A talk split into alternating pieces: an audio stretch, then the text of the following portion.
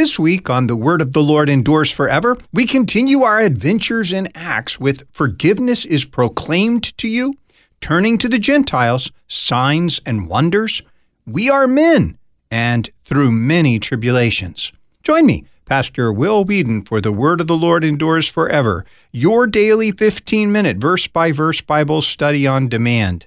Listen at thewordendures.org or your favorite podcast provider.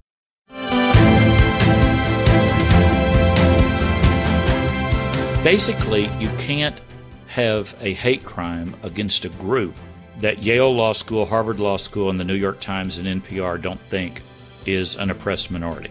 And I think that now it is very important to encourage Christians in Finland and everywhere that now it is the time to be open, not to be silent, to be open about your faith.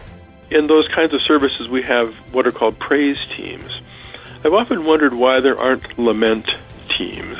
The Bible is not primarily what I would call an upward looking book, but it's a forward looking book. So it's it's not a book that's so much concerned about the die and go to heaven piece, but it's more concerned. I mean, the thing it's fixated on is the resurrection and the renewal of all things.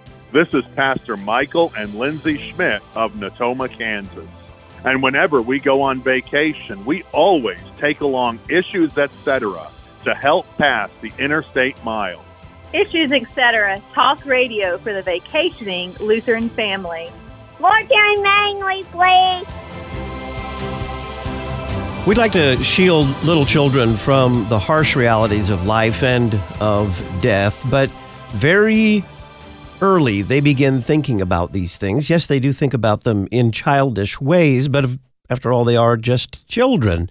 So, how do you answer tough questions like if a newborn baby dies, does that baby go to heaven? Is that baby saved? How does it work? Those are some of the questions we're going to be talking about here in part three of our series Kids Have Questions Life Issues, Connection to God, Confidence in Faith. Pastor Jonathan Conner joins us. He's pastor of Zion Lutheran Church in Manning, Iowa. Jonathan, welcome back. Hey, Todd. Thanks for having me back. I happen to be preaching at a local church this last weekend, and I think four or five people approached me mentioning that this series, Kids Have Questions, they just loved listening to it. And these are adults who are listening to this Kids Have Questions series. What do you make of that? Oh, you know, I think that's fantastic. That's great feedback, first of all. But I make a couple things out of it. Number one, uh, kids are asking questions that adults have. Either they're too polite to ask, or you know, they just haven't really had the opportunity to sit and reflect upon it. But here, when you give kids a chance to ask these questions, I just think they're asking the questions that are that are human questions that we naturally wrestle with. And I think when kids ask it, adults say, "Oh, this is, I've had that question before," and I guess part of me feels like I don't want to come across the wrong way, but I don't know if we've always built a culture of questions in the church. And so I think people sometimes are afraid to ask these questions, or they just don't feel comfortable asking them, or they might look dumb if they ask them.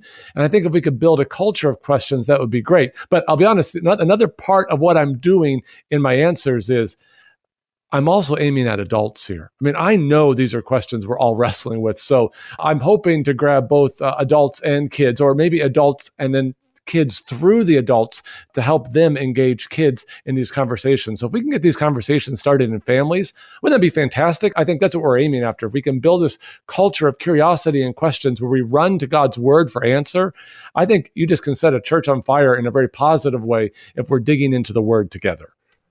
The first question from the children Have you ever baptized a baby in the hospital? If so, what was it like? What would occasion something like that? Yeah, great question. So, before I offer the answer I gave to the child, uh, is what would occasion that. A couple different things could occasion that, and that's both have been the case for me. Um, both the case where uh, a child was not expected to live very long, that would be one that would occasion that. But two, in one case, uh, just a family was eager to do baptism the same day.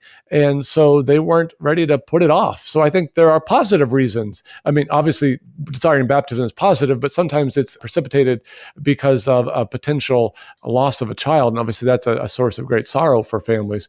Uh, and they desire to baptize their baby.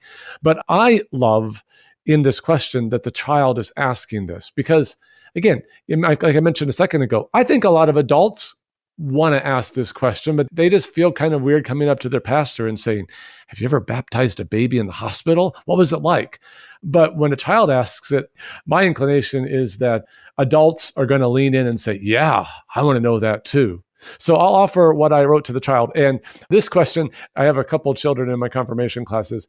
They really get into this learning journal thing. So I ask them for one question. Some of these kids will write five, six, seven, eight, nine, even 10 questions sometimes. So just for the sake of time, I have to be a little bit brief sometimes in my answers because I have other things I have to do in the week. So this is a shorter answer, but this is because it was in a string of about seven or eight questions that the child had asked. But I answer yes. I have baptized a few. A couple were situations in which the child was not expected to live very long, so baptism was requested.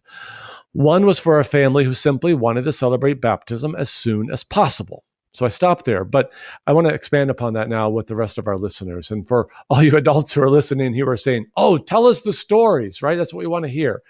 Well, I remember one in particular where this couple found out that their child wasn't expected to, survive, but for a couple hours, maybe three at most after birth. And I remember being on call and then being on call outside the room as they were waiting for this child to be born.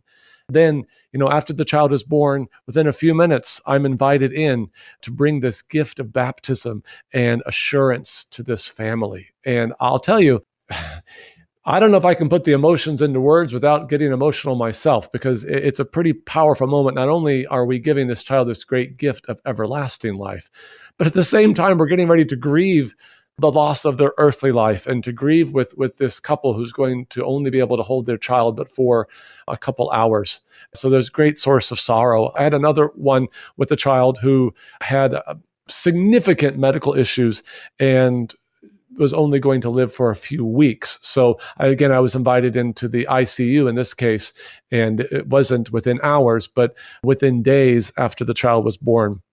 I was invited into the same scenario where we gathered around, and I'll tell you this one, because at this point in this child's life, they were hoping that maybe, maybe a miracle and this child would live. And so this child was hooked up to tubes and wires and every machine under the sun. And we're doing a baptism, uh, uh, celebrating the sacrament of baptism with all the beeping and the ventilators and just the machines. So it's certainly not your normal environment for baptism. But there in the midst of that, what the beautiful thing is, there in the midst of that hospital room, there Jesus was and he was bringing salvation to this child. And again, this mix of emotions of great gratitude to our Lord for connecting his promise to baptism, and then great sorrow as well. But then at the same time, the great hope that comes from the resurrection. So those would be uh, two examples of a precipitating event in terms of like the loss of life. One was simply family, like I said, who was eager to celebrate baptism and didn't want to have to wait till Sunday. And so we did it the same day. And of course, that was a source of great joy and celebration. But I do want to reflect just briefly and, and any pastor listening, you can identify with this, or, or maybe a family who's been in that scenario. My heart bleeds with you, it, it hurts with you. I, I know this loss, and yet the great comfort that baptism brings. Todd, I'll tell you, I, am sure in your ministry you probably have had these these uh, scenarios, but when you have a casket the size of an Amazon box, uh, that hits you in a place that it's hard to describe. But like I said, this is why we need baptism. It's why we need certainty. It's why we need hope. And what we need is the assurance that it doesn't end like this. So one of my, my favorite hymns, in fact, I love memorizing the hymns. And so, uh, God's own child, I gladly say it, especially when my children were younger they weren't very good sleepers at night. So I did a lot of pacing back and forth with kids. And so I would memorize the hymns and sing it to them. And I memorized God's own child, I gladly say it. But uh, in verse, I think it's uh, verse four, where it talks about death, it actually addresses death. I mean, think about that. We have a, a hymn that addresses death. In fact, this hymn addresses sin and Satan and death and says, Listen up, I have something to say to you. So the verse says, Death, you cannot end my gladness. I am baptized into Christ. When I die, I leave all sadness to inherit paradise. Though I lie in dust and ashes, faith's assurance brightly flashes. Baptism has the strength divine to make life immortal mine. I just find that to be so stirring. I mean, in my mind, the way I kind of conceptualize this is death can throw a wet blanket over things in our life and it can dampen our gladness for a long time. But the one thing it cannot do it cannot end it. It cannot kill it. It cannot take it away. Because number one, it can't put Jesus back in the tomb. And number two, it can't take away God's promise in baptism. So, one of the things I encourage our people to do, and you know, for everyone listening, maybe you want to think about this as well. As a pastor, I've been a pastor just shy of 20 years and uh, getting really close to about 300 funerals in that time. And I'm encouraging people, instead of talking about the cemetery, to talk about Resurrection Hill. That's what I refer to it as. It's Resurrection Hill. And I think that's just such a, a, great image and it builds that baptismal promise into it. And I'll make one more uh, reference for people just uh, as uh, something maybe to consider looking up. And Todd, you were at the LCMS National Convention, and maybe you got to hear when the hip hop artist Flame addressed the convention. And I suspect this is the first time we've ever had a hip hop artist address the convention. But people listening, I would encourage you just to Google his song, Mark Them with the Triune Name. So, Flame, mark them with the triune name. I understand we might not all be hip hop fans, but just listen. Here's his refrain He says, Baptism, he said, it marks them with the triune name, forgives them of sin, then makes them clean. Get the Spirit and the gift of faith at once and then he says this line this is the one that sticks in my brain bring them babies to the font. Ah, that's beautiful. I just commend people really to extol that gift of baptism. And you know what? If you find yourself in that scenario where you're not sure that baby's going to live, get that pastor there and get that baby baptized. And hey, you know what? You don't have to wait till Sunday to get that baby baptized either. If you want to do that baptism in the hospital, get that pastor there, bring that baby to the font. Pastor Jonathan Conner is our guest. It's part three of our series, Kids Have Questions. Another question related to that if a newborn baby dies, will they be saved?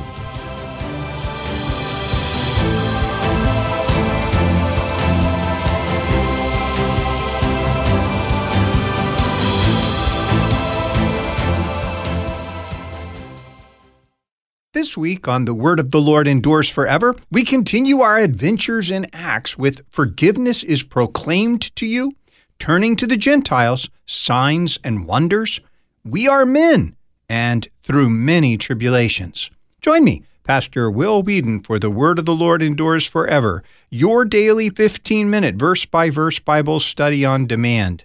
Listen at thewordendures.org or your favorite podcast provider.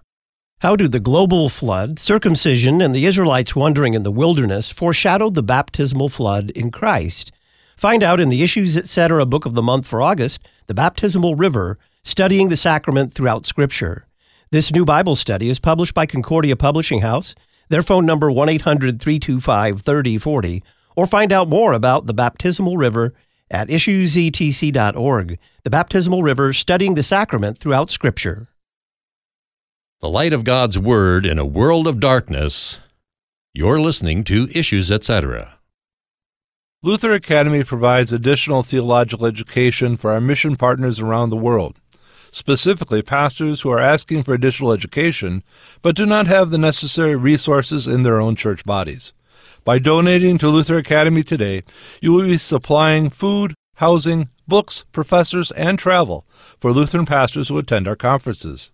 To learn more about Luther Academy and how you can donate today, visit lutheracademy.com. lutheracademy.com. Memoria Press is a family run publisher of classical Christian education materials for homeschools and private schools. Every page of the Memoria Press curriculum leads students to a mastery of content, an understanding of the classical heritage of the Christian West, and an appreciation of truth, goodness, and beauty. If you're interested in learning more, visit memoriapress.com and use the coupon code LPR23. Memoria Press, saving Western civilization one student at a time. memoriapress.com.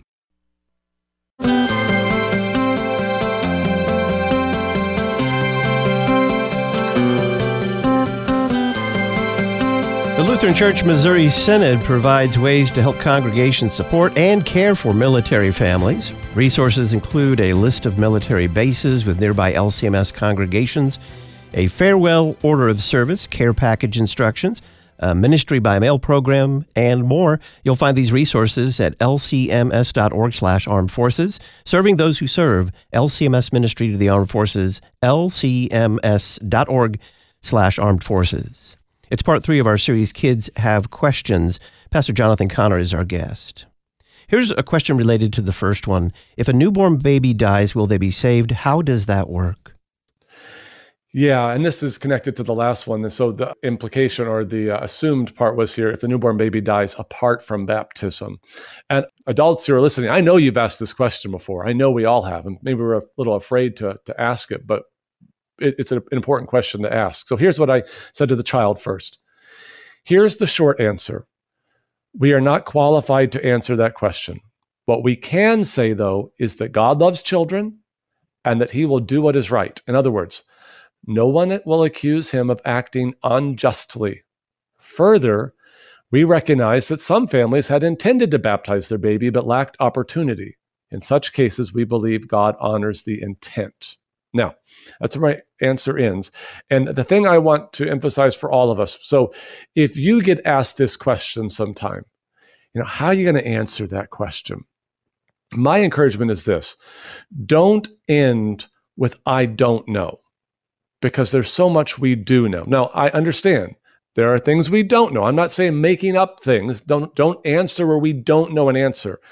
But my point here is let's not end with I don't know. Instead, let's go to what we do know. This is why baptism is so important. Of course, in this scenario, we lack the promise of baptism. But this is why, in the Lutheran tradition, why we're so big on going to the places where we know, right? We always want to go there. So, what do we know in this scenario? Well, Here's what we know, especially if let's, for instance, say the mother is a Christ confessing mother. All right. So she's been in the divine service where she's heard the word preached, she's been given the sacrament. Now, I understand some may consider what I'm going to say a little bit of a stretch, but if it does anything, it magnifies the word. And I'm good with magnifying the word. But here's the thing that baby has been in the presence of the word of God. Okay. That baby has been in, in, the presence of the preached word of God and the sung word of God. And that baby, and I think it's fair to say this in some sense, has been blessed by the sacrament of the altar. So, my point here is we need to point people, children and adults, whoever we're talking to, point them to what we do know. Okay. So, what we know, we know that the word of God is powerful. And we know that the Word of God saves. And if that mother has been in the divine service, that baby has been in the presence of the Word of God. And if that mother has confessed that word at home, you know, we encourage people confess the creed, pray the Lord's Prayer, do that every day, be in the Word. That baby then has been in the presence of the Word. So, what I'm encouraging us all to do is acknowledge what we don't know. We need to be honest what we don't know. Apart from baptism, we don't know for certain. But what we do know is God's word is powerful. We do know that that baby has been in the presence of God's word. And I think we can go to bed at night resting on what we do know and not struggling with what we don't know. We have to leave what we don't know in the hands of God. But God hasn't left us totally without certainty. He has shown us many things. So I think we want to turn people to what we do know. If a woman has a miscarriage or has an abortion, is that baby alive enough to be saved? If so, how would a family know their child was saved? Isn't that a great question? I mean, these are kids asking these questions. And I'm so humbled when they ask these questions. And honestly, every pastor out there, use the learning journal idea. This is it's so easy. It's in a blank notebook and put it in front of the kids and let them write their questions. I think you'll just be stunned with the questions they ask. And I think it'll also be a window into the questions that our adults are asking. So I, I highly encourage this. But here's the answer I offered the child. And say, This question is related to the above question. So it's related to the question just before, because that was the same child who asked it. If the family intended to have their child baptized, we believe God honors that intent. We've talked about that in one of our previous podcasts. In the case of abortion, we give the situation over into the hands of a merciful God. We know that He will do what is right. We know that He is merciful. And we know that He loves children. Beyond that, we have to acknowledge that our knowledge is limited. We do not have certainty. So we have to lean into the few things that we do know. So I end there. But again, notice, notice what I'm doing. We're acknowledging what we don't know. And that's the hard part here. That there are things we don't know the answer to. So we're going to lean into what we do know. And that's important. And we want to lead people to what we do know and what God has revealed. I often tell people what God has not revealed is like spelunking, that's cave exploration, right? Spelunking without a light. I wouldn't recommend it. Okay. There's no certainty in spelunking without a light. So we want to direct people, children, everyone to where God has shown his light, and that is Jesus. Now, one other thing in the child's question, which, which just simply reflects the curiosity of a child, but I, I think it might also reflect some of the messaging that our world tries to throw at our kids. And parents and grandparents, when you're listening to this, I want you to pick up on this because the child asked, Is that baby alive enough to be saved? That alive enough question, I think we need to tune into that just a little bit because I think there's a little bit of evidence there of a world that tries to convince us that that baby in the womb isn't fully a person or not fully alive or somehow not fully real in some sense until a certain point in the pregnancy or until they're born or something of that nature. So I think we need to just also realize yes, that baby is alive from the moment of conception. From the moment of conception, every person listening right now, all you needed from the moment of conception, you needed a safe place to grow and mature. So you're every bit alive. And I would say, we're every bit able for God to show his mercy. And can I answer in specificity? Can I give rock solid assurance? No, I can't. But I can turn to what I know about who God is as a merciful God, as a God who loves, and as a God whose word is powerful. And going back to the God will do what is right, God is righteous.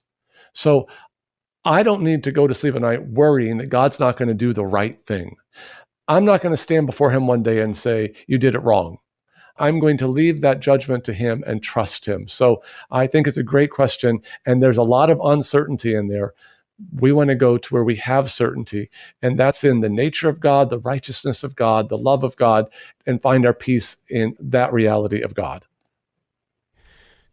Just to pause a moment, why do you think these questions occur to little children? These are fairly mature subjects. The issue of death and abortion and miscarriage are things yeah. that uh, obviously are on the minds of some of the children. They are, you know, for different kids, maybe different reasons, but I, I don't think uh, it's any stretch to say, look, abortion's kind of in our face a lot in our culture, at least, you know, in the last couple of years. I, I think these kids are tuned in to these debates that are happening in our culture. And I think also what I've discovered, at least with this Learning Journal endeavor, some of these kids have had hard things in their life. I mean, they mentioned the child mentioned miscarriage, and that's not something that is totally foreign to some of these kids because they either know a parent or a family who's had that, or maybe they themselves. So uh, they've had these experiences. What I find so encouraging, on the one hand, we can ask, why are they asking these questions? But what encourages me is they're asking their pastor these questions and they feel comfortable doing it because they like I mentioned earlier, the culture of questions. The thing I tell these kids every year is I promise you, I will answer your questions. And I want you to feel safe and comfortable asking these questions, both in class and in the learning journal or anytime. But when you build that culture of questions where they know they're not going to be shot down or treated like that's a question they shouldn't ask, I think it encourages kids. And I'll, I'll tell you, even though I'm not handing out learning journals to my adults in the church, you can develop that sort of culture with your adults too. But I think as pastors, we simply can't be afraid to have our people ask questions. As I like to tell people, the church has been around for 2,000 years. We've pretty much had all the questions thrown at us. And uh, I think we can find a very satisfactory answer for these questions. So I think some of those things uh, play into that. The next question we'll deal with on the other side of the break. During times I feel like I'm struggling to stay connected with God, how will I know I will be saved? Pastor Jonathan Conner is our guest. I'm Todd Wilken. This is Issues, etc.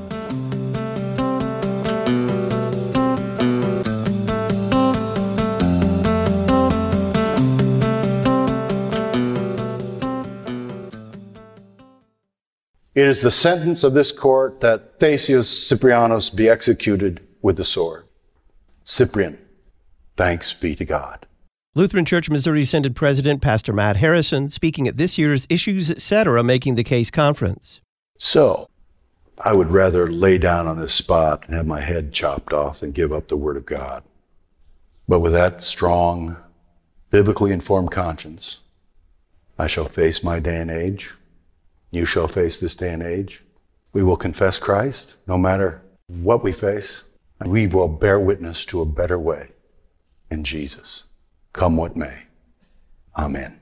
You can watch and listen to Pastor Matt Harrison making the case for the Lutheran option from the 2023 Making the Case conference for a $300 gift by Labor Day. You can access an on demand video stream or download a podcast of the entire conference. Order today at issuesetc.org. When you hear the word heresy, what do you think of? Do you think of some ancient debate the church has gotten over and forgotten? Do you think of some stubby old theologians just arguing over things that don't matter? There's a lot more to heresies than you might think. And that's what the August issue of the Lutheran Witness is all about. Heresies, ancient and modern. To pick up your copy, visit cph.org slash witness or visit our website, witness.lcms.org to learn more. The Lutheran Witness, helping you interpret the world from a Lutheran perspective. This is Pastor Leonard Payton of St. John Lutheran Church, Forest Park, Illinois. Forest Park being an inner ring suburb of Chicago. We're a mile and a half south of Concordia University, Chicago, and a 10 minute walk from a metro station and the ends of both the Blue Line and the Green Line. If work is moving you to Chicago, consider joining us. If you're visiting Chicago, come worship with us. It's a church for a great city and a great location. Our website is stjohnforestpark.org. Sanctifying your yard work with the Word of God. You're listening to Issues, etc. I like to think of the deaconess vocation as driven by two things the love of Christ and the needs of our neighbor. Issues Etc. A regular guest Dr. James Bushur, Director of Deaconess Studies at Concordia Theological Seminary, Fort Wayne, Indiana, on the vocation of deaconess. First, the deaconess is moved by the love of Christ, who came not to be served, but to serve. Yet I think we can also see the profound needs around us broken families, loneliness, despair. Deaconesses help the church to become a true family that manifests the love of Christ in our love for one another and especially for those in need. For more information on the Deaconess Studies program at Concordia Theological Seminary, Fort Wayne, Indiana, visit ctsfw.edu or call Concordia Theological Seminary at 1 800 481 2155, 800 481 2155.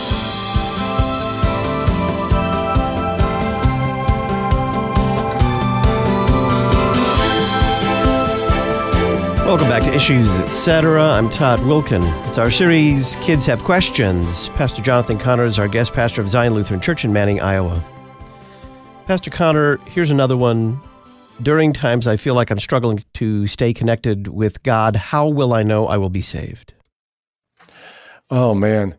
Isn't that a great question? And don't you just kind of feel that true struggle that child's experiencing? And and again, this is, I think, why this series is popular with adults, because adults know this struggle. I think this is very real to a lot of us. But what I want to zero in on here is how will I know I will be saved? That's a great question. And we have good answers for that. So let me first of all answer the child and then we'll expand upon it. So I say, great question. Here's how to think through this. And just to pause for a second That's something I'm always trying to help kids and adults do. I want to give an answer, but I don't want to just give an answer. I also want people to help them understand how to think through their questions so that, that they're equipped to do that kind of thinking through and processing on their own. I mean, I want them to ask me the questions, but not just tell them the answer, but to tell them how to arrive at the answer, I think is important. So I continue. Are you saved by the strength of your faith or by the strength of the one in whom you are placing your faith? Obviously, the latter. So when we don't feel connected to God, we need to ask ourselves some foundational questions. Did Jesus die for me? Yes. Did he give his grace and forgiveness to me in baptism? Yes. Did he establish a church for me in which I can hear his word preached and receive his forgiveness? Yes. These are the objective works of God for you. This is how you can find confidence in your salvation. You find it by turning your attention away from you to Jesus. Okay, so that's where my answer ends.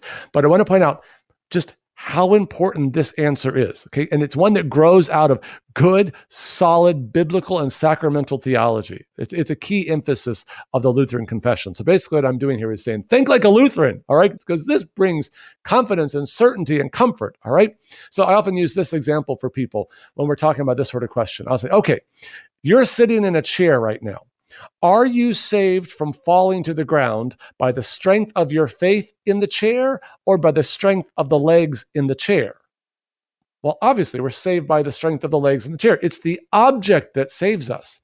It's not how strongly or how firmly we believe it, it's how strong is the object. So, again, our, our focus is always going to be to look to the object, which is Jesus. So, the message is not you hear this a lot in evangelicalism today. So, uh, any of our evangelical friends who are listening, listen now, okay? I want you to hear a distinctive in, in what's being preached in our Lutheran churches. We are not saying to you, try harder, pray more, give more, deny yourself, sacrifice more. Now, now I want to say, yes, that's a part of the Christian life. All right. Yes, we need to love God with heart, soul, mind, and strength. And yes, we need to hear challenges like to sacrificially give. And I'll be honest, that's something we as American Christians, we need to work on. I mean, if I had a, this is for our good friend Heath Curtis. Heath, uh, you, you probably will listen. Heath, here's your message for stewardship for the LCMS tithe. okay, done. We can move on. If we grasp that, why? Because the tithing church is a thriving church, right? Because your heart actually does follow your treasure. And if you put your treasure where you want your heart to be, your heart will run to catch up. Nonetheless, the point here is we're not preaching this do more, deny yourself more, be better. You've got to do it. Okay? No. We're actually doing the opposite. We're pointing you to the one who did more for you, right? That's Jesus. Because the issue we're having here, this is the question about certainty of salvation. And it cannot be found in our works pride and despair, they can be found in our works, but not salvation. Salvation is found in the accomplished work of Jesus Christ that is gifted to us through his objective means. Now, I'm not disparaging works. We talked about works in one of the previous questions, all right? But because there is great joy in doing the works of God in serving your neighbor and being a living conduit of God's love in discovering divine purpose in your vocation. So I think of, for example, in Luther's explanation to the fourth commandment in the large catechism, he has this great phrase where he talks about parenthood as a majesty concealed. I think that's a beautiful image. So, dads and moms out there, your vocation, God considers it a majesty concealed. It's this beautiful, regal thing of God. So, it's beautiful, right? But the question is, how can I know? Where is certainty found? So, like I said, think like a Lutheran. It's found in the work of Jesus for you that he brings to you. So, you can kind of summarize it with these sorts of phrases answers like this for you, to you, over you, in you. Or you could say, it's spoken to you, it's sung to you, it's poured over you, it's fed to you. That's how you know. So we need to take the attention off of kind of looking inward upon ourselves and just basically turn ourselves inside out, extra nos, right? Outside of us to these objective places where God promises that He is bringing grace and salvation, life and forgiveness to us. That's where we will find our certainty. And that is uh, the only true connection to God, to use the words of the children's question. Yes, yes, that's the connection. Again, I think so much of popular preaching today focuses so much on our believing. And yes, we need to believe the promises of Jesus, but it's almost like, you know, you have you got to do your part here. And if you don't do enough, you can't be sure that you're going to be saved. And that's a hard burden to live with. I was talking to, we have a new vicar in our circuit, and he came out of a charismatic tradition. And he was telling us his story of coming to the Lutheran confession. And he said, Can you imagine this? Here's what he said. In his tradition, you know, he had to pray the sinner's prayer. And he said he would pray the sinner's prayer over and over and over again, night after night after night after night for years. He prayed this prayer over and over again every night, hoping that one time it would be sincere enough that it would be for real this time. Can you imagine that sort of despair you live with? he said, until a friend handed him a small catechism. And he said, he read it and he said, This, this, this is the truth. This is confidence. This is comfort. And from there, this guy's a great guy. He went on to devour the Book of Concord. I mean, that's remarkable. And he has wholeheartedly embraced this. And for my Lutheran friends out there, he lamented that some of our friends are eager to give this up. And he says, You got to know the treasure that you have. If you've lived without it for years and years and years, and you've gone to bed at night praying, maybe this time I'll be sincere enough. Don't give up the certainty that God has for you in these sacraments and this word, the subjective connection, there's your certainty in the accomplished work of Jesus, which is proclaimed to you, it's poured over you, it's put in your mouth, and you swallow it down. That's confidence, that's connection to God. It's our series Kids Have Questions with Pastor Jonathan Conner. This is Issues Etc. I'm Todd Wilken. Thanks to Carol in Duluth, Minnesota, Troy in Dripping Springs, Texas, and Barbara in El Dorado Hills, California, for recently ordering audio and video recordings of the 2023 issues, etc., Making the Case conference.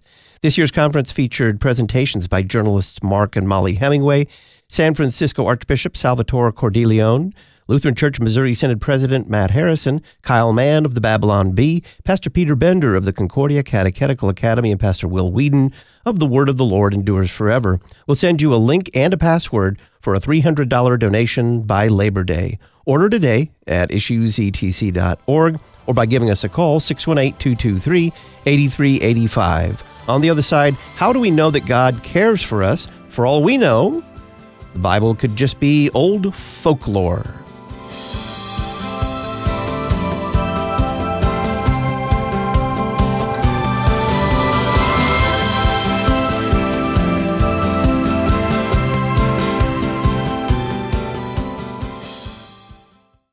Was the reformer Martin Luther innovating or in error when he added the word alone to Romans 3:28, for we hold that one is justified by faith alone apart from works of the law? Find out in Pastor Will Weedon's column in the latest Issues Etc. journal.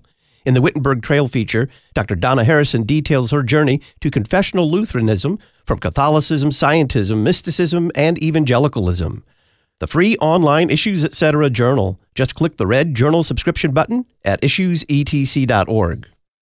In a child's life, meaningful relationships matter when it comes to academic development and spiritual nurture. In Lutheran schools, students know they are uniquely and wonderfully made in God's image.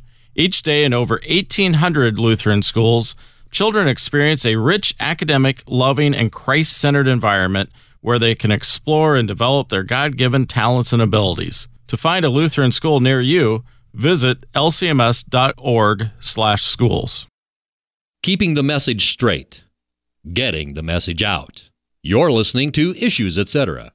Not everyone is comfortable with new technology. Dial A Podcast gives all generations of your congregation an easy way to hear your sermons or even devotionals and Bible studies. Once you've completed a simple one time setup, we take care of the rest. All your congregants have to do is dial the number from any phone to listen to your latest podcast, all at no additional cost to them. Dial a podcast. Extend the reach of your sermons. Get started at dialapodcast.com now. Beloved in the Lord, let us draw near with a true heart and confess our sins unto God our Father. Listen to chapel services live, weekday mornings from Concordia Theological Seminary in Fort Wayne, Indiana. Morning chapel from Kramer Chapel, live weekday mornings at 8:30 Central, 9:30 Eastern, 7:30 Mountain, and 6:30 Pacific at issuesetc.org.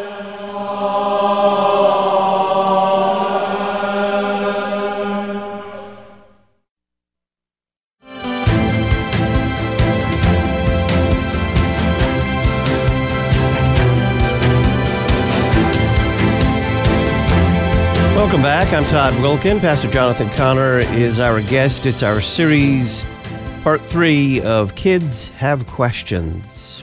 Pastor Conner, here's a final question. How do, or actually a series of questions, how do we know God cares for us? For all we know, the Bible could be an old folklore. And how do we know He exists? Oh, wow. There are a lot of great questions in there. This particular child, I love this child. This child has lots of questions and oftentimes likes to play kind of the skeptic, even though this child has a great faith, likes to play the skeptic. So, first, I'm going to answer the question. It's a little bit longer answer because there are several questions actually baked into one. And then we'll see what kind of time we have, how much more I can go into detail.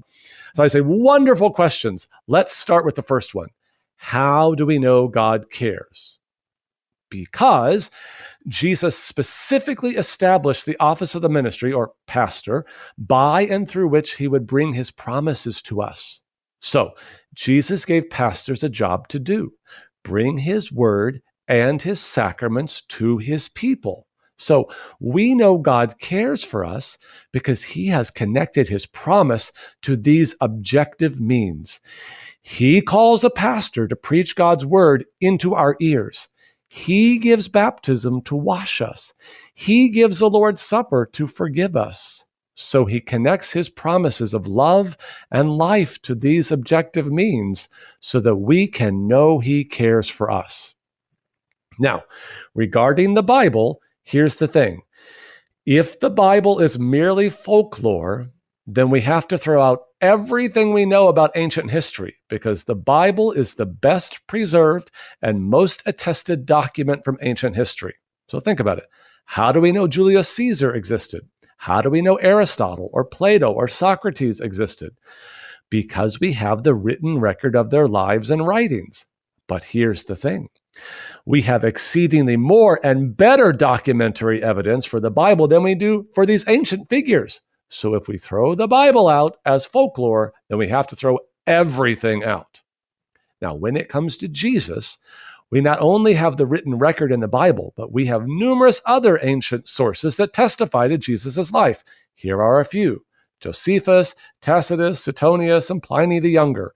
All of them talk about Jesus. But we can't sell short the Bible. It was written by the eyewitnesses or those who interviewed them. It is an incredible historical document that bears witness to Jesus on page after page. No serious historian denies Jesus existed. They may deny he is the Son of God, but the evidence is overwhelming that he existed and that the Bible is a historical document that bears witness to him. That's where the answer ends. And I'll just expand upon that now for our listeners. And I, I, hope, listeners, that you're also kind of in your mind saying, well, how would I answer that question? That's what's fun about these questions is I hope as you're listening along, you're saying, oh, I could add this, or I wonder if he's going to say that. So just the, the nature of asking questions, I think, is very engaging for all of us. I hope all of you are kind of thinking how you would answer these questions. And maybe some of the things I offer will be helpful in that. So how do we know God cares? Well, we've talked about that. Where does he show it? Right? He shows it in his objective means. So I think we've kind of covered that before. That's where we want to take people. How do we know he cares? Take them to the objective works of God in Jesus. All right. Now, the question about Bible as folklore, or we could talk about the reliability of the Bible. Obviously, uh, you could go for a whole podcast just on this. I would recommend uh, maybe one very accessible book that's really written on the layman's level. It's very short. It's about the Gospels, but that'll give you a good uh, starting point. Peter Williams writes the book, Can We Trust the Gospels? It's very accessible. And I think he offers some great insights and a really, really helpful introductory sort of book to this sort of question. But also other authors like Craig Evans and Richard Bauckham. These are top notch scholars that really dig into that question. So if that's a question you have, I'd recommend those authors, right? Craig Evans, Richard Bauckham, and also Peter Williams would be three authors to look up. But one sort of takeaway phrase I often like to use with people when it comes to the Bible, I'll tell them, look, you can dig up everything in the Bible except Jesus right? So, in other words, you got this historical record, and it, has been found to be reliable over and over and over again on many different counts. So, we have a very solid testimony to the reliability of Scripture, and we can go into way more detail. Just time doesn't allow us to do that. But I'm going to get to the how do we know God exists, and there are really uh, two answers, two ways to come at this. I, the first one is simply to go straight after the resurrection, and you know, if I only had five minutes, go to the resurrection. And for all of our listeners, if you have to pick where to go first, go to the resurrection first. I'm going to share a second evidence for God in a minute, which I think is important, which works even with three year olds. I've done it with three year olds and it's very effective. But I'm going to start with the resurrection and go to 1 Corinthians chapter 15. There you're going to find this ancient and early creed of the church that confesses the resurrection of Jesus Christ. And I would turn you on to uh, Gary Habermas and his minimal facts approach, where he what he does basically is he says, what are the minimal facts that are accepted by the majority of biblical scholars, whether they're Christian or not? What do they accept? And then with those facts, Habermas builds a convincing case for the resurrection. And his basic point is if you've got the resurrection, you've got all you need. In fact, uh, several years ago, when I was studying under Habermas for a, a master's in Christian apologetics, uh, he was telling this story about he and Mike Licona. Mike Licona is another expert on the resurrection, by the way, has a great book on that too. But he was telling about their conversation with Nabeel Qureshi. Now, Nabeel Qureshi famously wrote the book Seeking Allah, Finding Jesus. He died just a couple years ago from cancer. that was a, a sad part of the story. But his conversion story is remarkable. And so Habermas is telling us this story. They're meeting with this devout Muslim, and they finally get to the point of the resurrection and Nabeel's just convinced the resurrection is for real.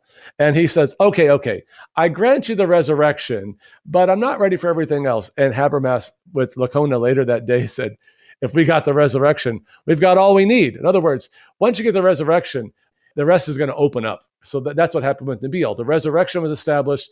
God is real. This is his son, Jesus. Everything else was just the floodgates open for him. And his confession of Christ is beautiful. So I, I would recommend his book, Seeking Allah, Finding Jesus.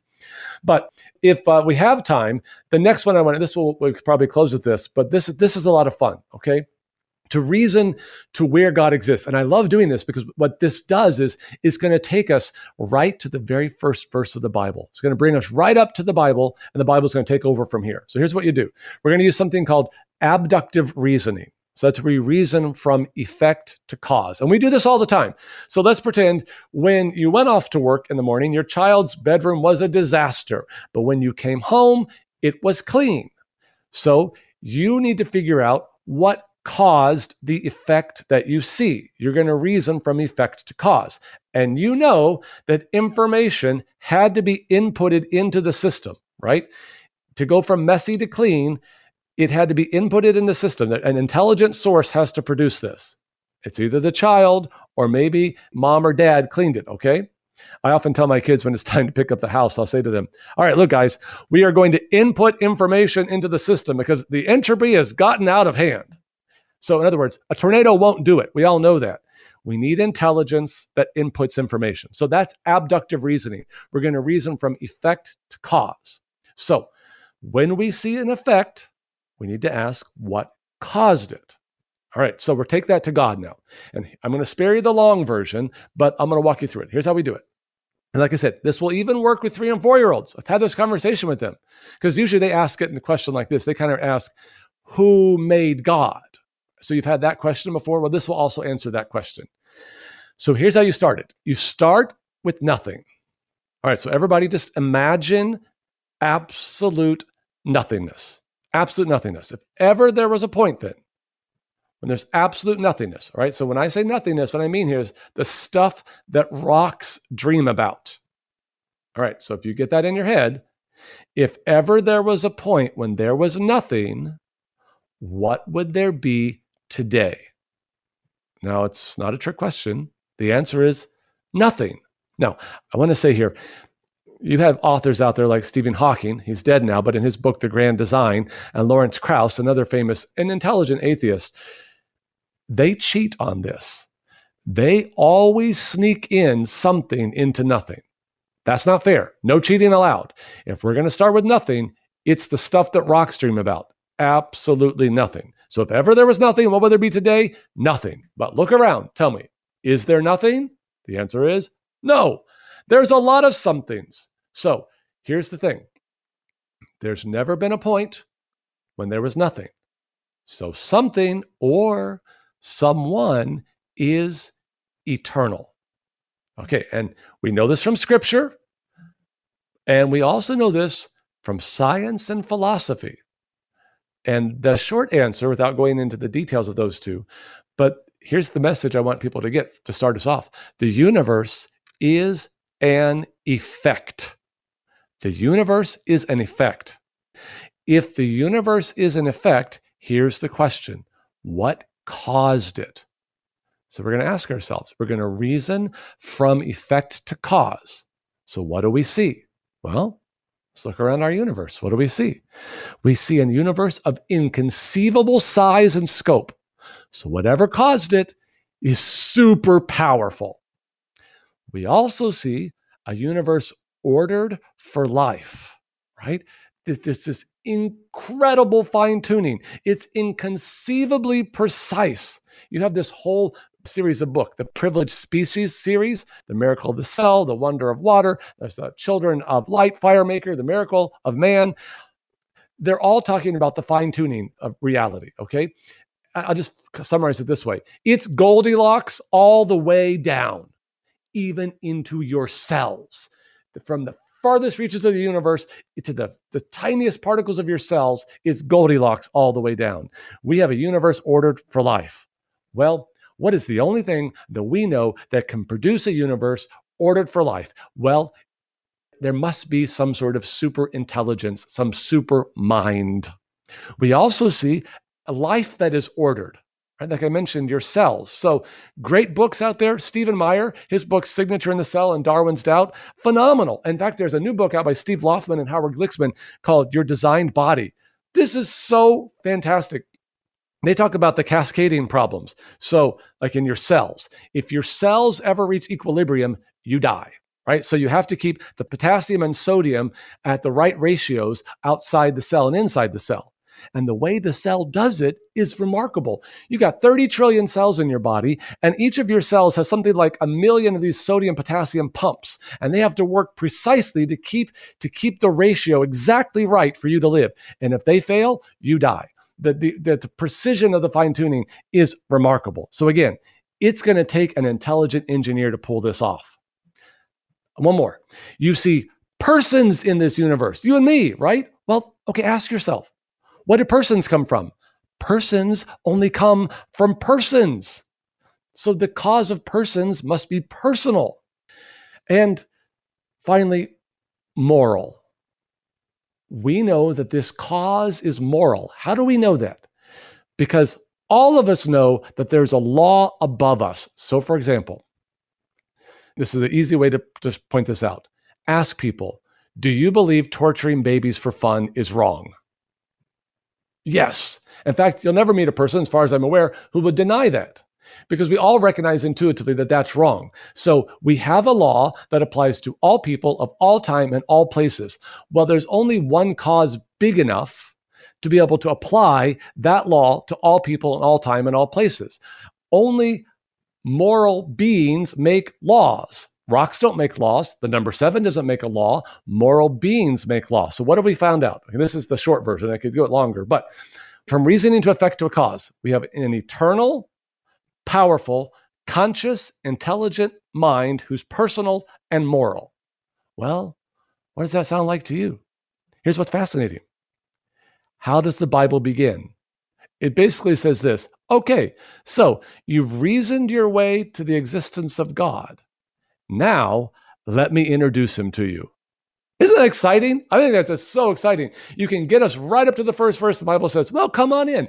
I'm going to introduce you to this God that you're able to use your reason, this you know, natural law stuff, and get this far we can reason this far, and then the Bible is going to say, Let me tell you about him. But we can know God exists from our reason up until we need to know who he is. We learn that in scripture when we meet his son, Jesus Christ. So I think that's a marvelous answer to offer. And I know that was long, but again, just remember to start with nothing.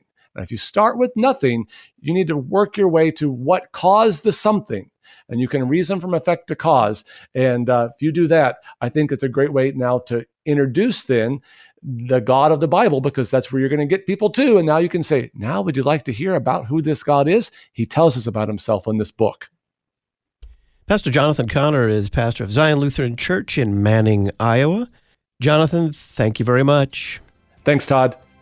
Friday on Issues Etc., we'll continue our series, The Lutheran Battle for the Bible, talking with Dr. Timothy Maschke about the historical critical method and Dr. John Wohlrabe about church and ministry. I'm Todd Wilken. Thanks for listening. Listen weekday afternoons to Pastor Todd Wilken and guests on Issues Etc. Issues Etc. is a listener supported program. Your financial support is vital for the continuation and expansion of this worldwide outreach. Our mailing address, Issues Etc., P.O. Box 83, Collinsville, Illinois 62234. Box 83, Collinsville, Illinois 62234. You can also donate at our website, issuesetc.org. Issues Etc. is a production of LPR, Lutheran Public Radio. I am beautiful because I am fearfully and wonderfully made.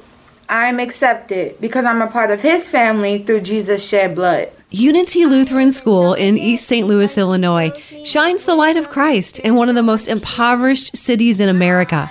Learn how to support their mission work at unityesl.org. Unityesl.org. Today, with the help of the Holy Spirit, I say yes to God and His ways. Jesus, the Good Shepherd, says, My sheep listen to my voice. I know them, and they follow me. I give them eternal life.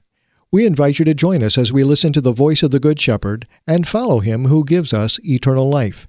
Sunday worship services at 9 a.m., Sunday school and Bible class at 10:30. Good Shepherd Lutheran Church, Arnold, Missouri, on the web at goodshepherdarnold.org. That's goodshepherdarnold.org. Bahama Mama, Ocean Pacific, Paradise Island. Retreat from the heat with a shaved ice snow cone from Tropical Snow in Caseyville, Illinois. It's right across the street from Collinsville High School. Tropical Snow is open daily from 1 to 9. Premium snow, epic flavors, lots of love. Tropical Snow, across the street from Collinsville High School at 2134 South Morrison Avenue in Caseyville.